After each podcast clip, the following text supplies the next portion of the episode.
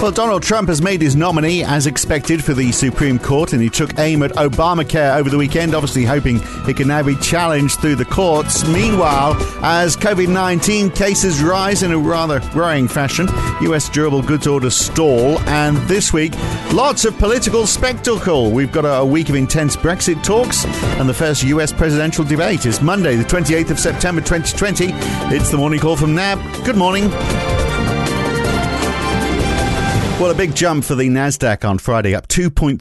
That's 1.1% over the week. And the S&P, it was up 1.6% on Friday, but that wasn't enough for it to stop a 0.6% fall over the week. It's fourth week in a row, actually, with it. It's lost 5.8% down for the month of to date on the S&P, but the DAX managed to lose almost 5% in a week last week. The Shanghai Composite also 3.6% down. The US dollar made a slight gain on Friday, up 0.3% on the DXY, up 1.9% over the week. The Aussie dollar, though, well, it lost 0.25% on Friday and 3.5% over the week.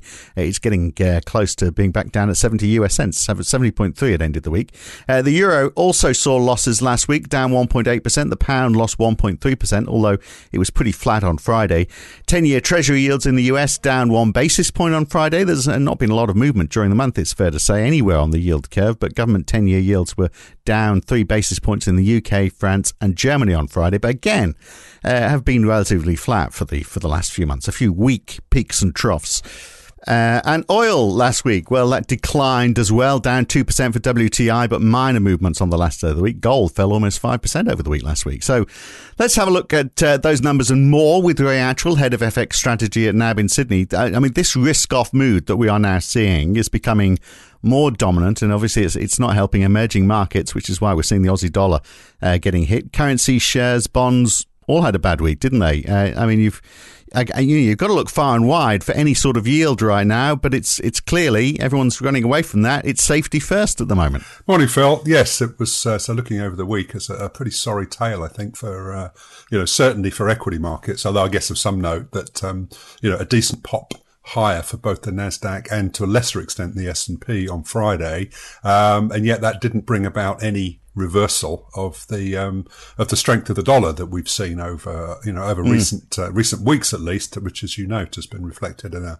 3.5% fall for the Aussie dollar. But you rightly make the link there between emerging markets and particularly emerging market currencies and the Aussie dollar. So if I look across, all emerging markets over the last week, I can't find a single currency that's actually up on the week. And it's not so much Asia. It seems to be more, the likes of Latin America, South African rand, Russian ruble, even Turkish lira. And if we do try and correlate the Aussie dollar purely with reference to emerging markets, we do find that there's a pretty strong link there, and particularly with global emerging market currencies, not just those, tied to China and Asia. So I think that sort of offers something of an explanation there. But the overall background is still, I think, as what we've been saying on numerous occasions last week, we've still got, no confidence in a fiscal support deal this side of the US election. We're in that sort of election window of uncertainty. I do note, incidentally, that some of the state-by-state polls are suggesting a narrowing of Biden's lead over Trump. Even though at the national level his poll lead still seems to be order of 7%, and of course, the virus news, particularly in the US and large parts of Europe, is moving in the wrong direction, and the economic implications of that are not being lost on stock markets. No, and the numbers not looking good either. I mean, there's not been a lot of numbers around, but if we look at the US durable goods orders, pretty much stalled, didn't they? They were falling from 11.7% growth in July to just 0.4% for August. Yes, although I think with that the durable goods numbers that can be extremely volatile, particularly because of the impact of defense orders and aircraft orders, or the rate at which aircraft orders are falling off. So there's a number called capital goods ex defense ex aircraft, which we tend to look at as maybe the best measure of underlying trends. Still a big fall, though, with that number.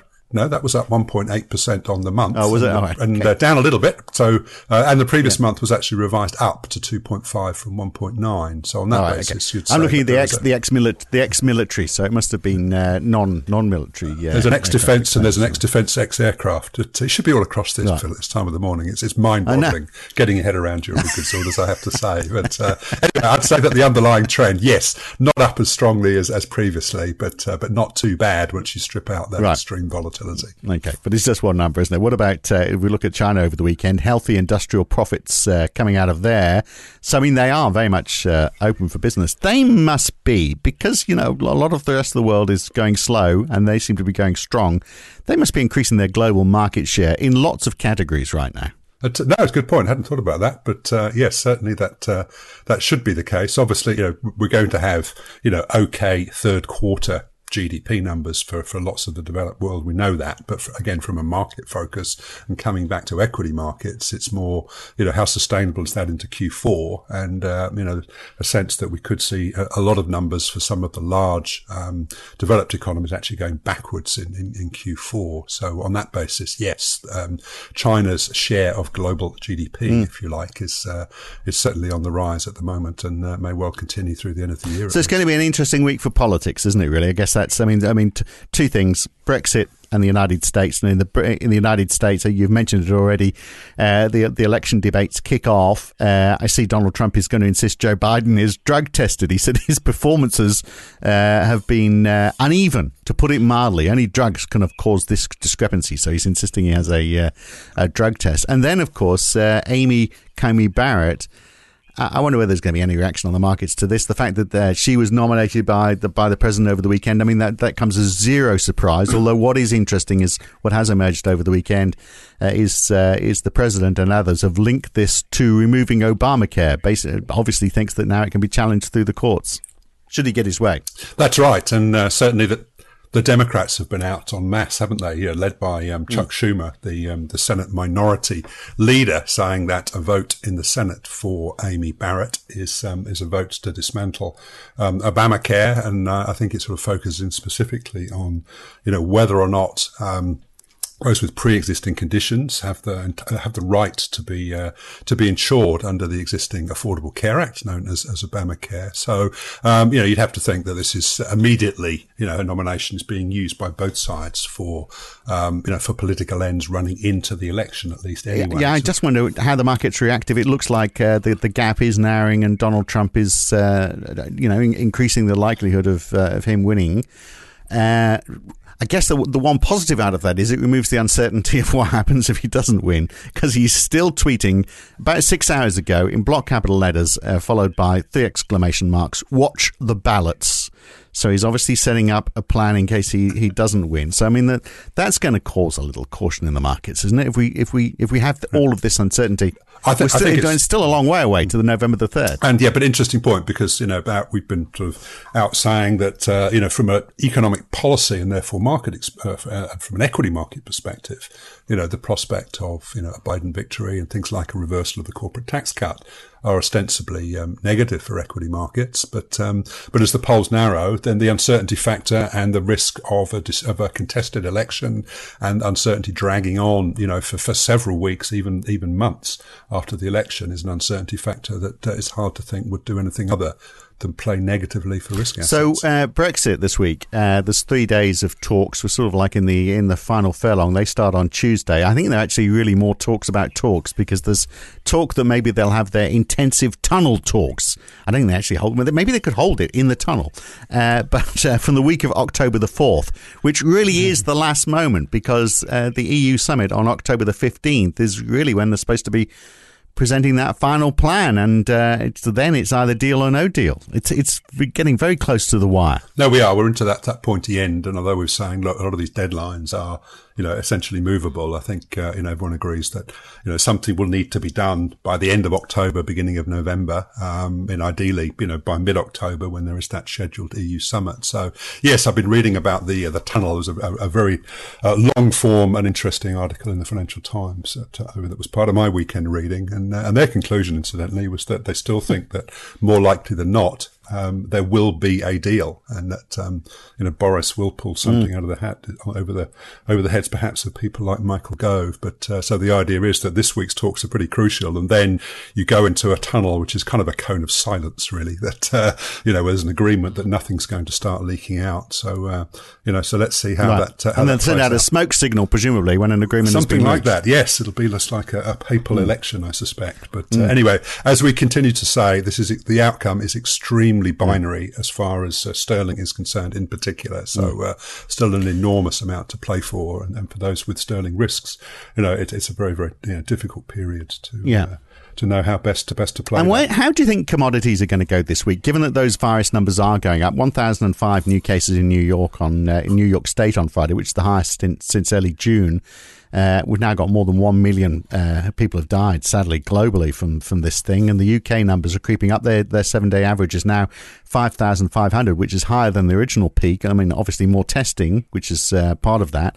But France's 7-day average is now 12,000, which is almost 3 times the original peak. And it's now autumn, and it's 16 and wet in Paris today. So not much time being spent inside. So not much good news. And, you know, commodities are starting to feel this, aren't they? Because clearly there's going to be less demand for oil and probably less building materials and the like as well. Yeah, well, let's not lose sight of the fact that a lot of the weakness that we've seen in commodity prices in the last couple of weeks, you can link almost directly to the strength of the US dollar. So that inverse correlation is very much alive and kicking. You know, that said, the falls in some key commodity prices has exceeded the rise that we've seen in the dollar. And things like, you know, base metals, you know, which you'd think would be particularly growth sensitive. That index was off almost 5% last week. We've got you know, crude oil, you know, down at least 2%, for example. Gold, I think, is more linked perhaps to the US dollar. But so there is something there. Obviously, you know, going back to the China story, you know, China's still good, and I think the PMI numbers that we'll see this week will reflect that at least anyway. But we do need something. You know, we do need additional support from, you know, the Northern Hemisphere or the Western Hemisphere, you know, to keep that commodity demand afloat. And at the moment, you'd think that the demand supply factors are going the other way, aren't they? So so I think there's a little bit of you know, of Western world virus news is in there a little bit, although still, by and large, I think we'll need to see the US dollar heading down. And I think if we do, then, you know, we'd expect to see at least some stability coming into commodity prices. Yeah. Well, those China PMIs, we get the official ones and the Caixin PMIs, don't we, in the middle of the week. US labour market data on Friday. That's about it. It is an incredibly quiet week, isn't it, for numbers? Yeah, I think politics will probably take centre stage. So how the polls start behaving after that thing. But, you know, the labour market numbers will be important. It's the last set of US employment numbers before the election. So a lot will be made of that by, you know, presumably Donald Trump telling you how much the trend has reversed since the peak, and the Democrats wanting to say, well, look at the absolute level of unemployment and perhaps taking out some of the hidden unemployment. You know, it's still a train wreck. So I think they will be important. But that's the main thing. Other than that, it's pretty quiet on the data front. It is indeed. Let's hope Joe Biden passes his drug test and he can take part in that debate, and we'll keep a keen eye on it all. Good to talk, Ray. Thanks, Phil. Yeah, make sure you got lots of popcorn for that one. That's it for the morning call for this Monday morning. I'm Phil Dobby for NAB. Back again tomorrow morning. See you then.